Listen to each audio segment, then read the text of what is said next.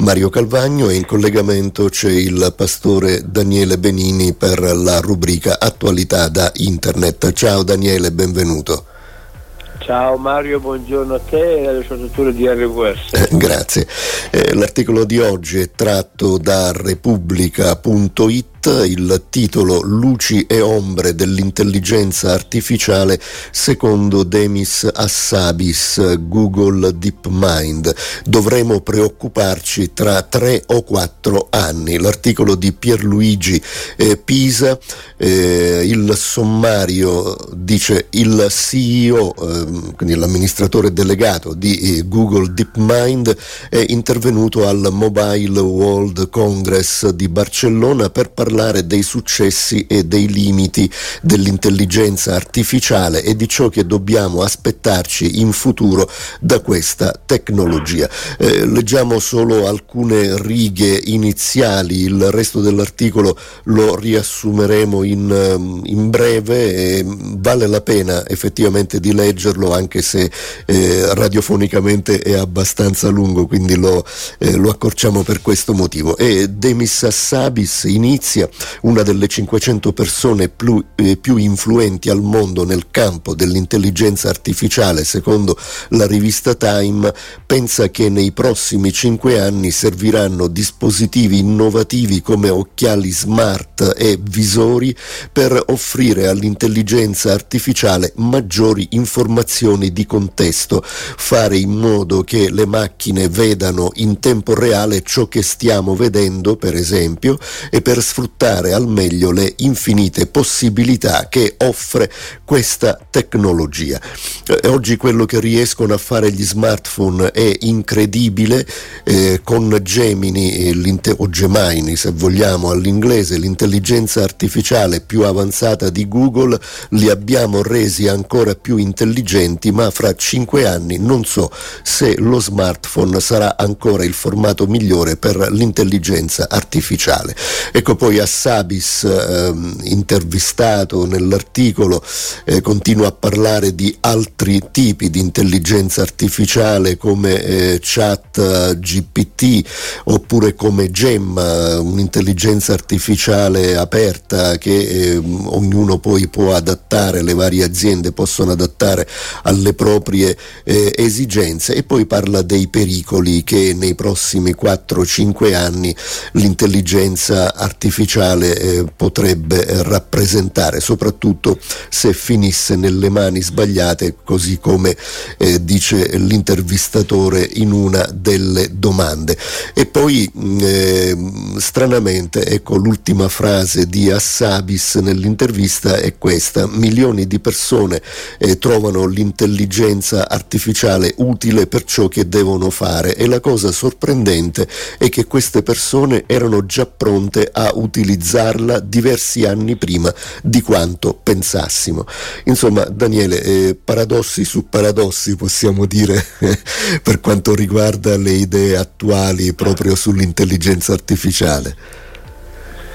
Sicuramente siamo dinanzi ad una, ad una situazione innovativa, ma che però è esplosa recentemente ma che è il risultato di una, di una ricerca, di un progresso tecnologico degli ultimi 50-70 anni. Quindi oggi noi raccogliamo i risultati di questo grande lavoro, di questo, grande sforzo, anche, anche andare sulla Luna, su Marte, sono espressioni di questa capacità umana, di questa intelligenza umana che è stata capace di creare oggi delle modalità di diverse intelligenze artificiali. Sì.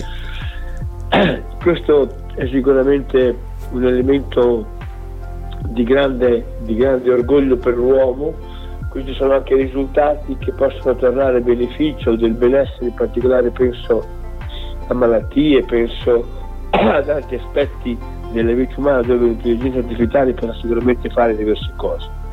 Però,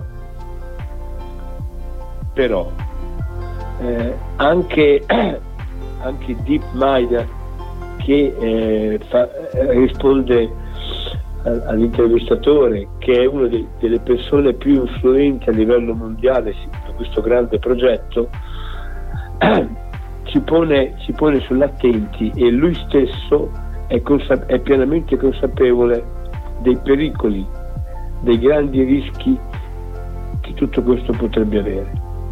Certo. Il genere umano è sicuramente eh, capace in generale di gestire queste risorse enormi, ma il genere umano scusate, vive anche tremendamente l'altra faccia della medaglia dove ci sono dei pazzi, delle persone che utilizzano queste risorse per, per il loro proprio interesse e per controllare le menti degli altri. Quindi io personalmente eh, da una parte esprimo un apprezzamento per la capacità creativa e intellettiva dell'uomo che arriva a fare tanto, ma dall'altro mi rendo conto che ci sono dei limiti davanti ai quali noi dobbiamo assolutamente avere il coraggio come collettività di imporre e di disporre delle, dei controlli per poter evitare che tutto questo diventi drammatico e ci faccia soltanto del male. Certo. Che cosa bisogna fare? Credo che la collettività internazionale debba ricorrere ai rimedi, debba limitare e delimitare l'uso di, queste, di, questa, di questa nuova possibilità, di questa nuova dimensione della, della scienza, del progresso, però a questo punto io penso che coloro, colui che vuole fare del male all'umanità, coloro, coloro, coloro che vogliono sopraffare hanno già in mano degli strumenti sicuramente per, per, per, fare quello che non dovrebbero fare. Personalmente sono piuttosto preoccupato perché vedo che c'è questo slancio in avanti che è sicuramente una cosa di positivo, ma d'altro canto, d'altro canto mi rendo conto che la mente umana utilizza la qualsiasi cosa pur di raggiungere certi obiettivi illeciti. Certo.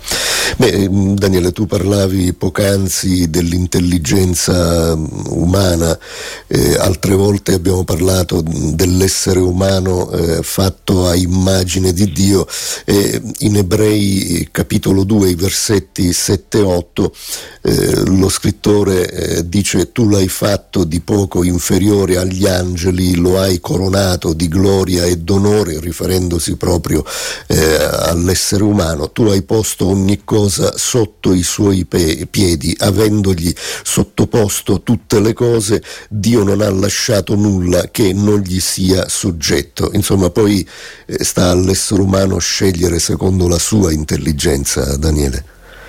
Sì, qui siamo appunto dinanzi a quello che dice lo scrittore, è ispirato in rapporto all'autorità, al potere che Dio ha affidato all'uomo in quanto sua creatura in quanto sua creatura l'uomo è sicuramente un essere creativo e anche, anche il progresso lo dimostra chiaramente.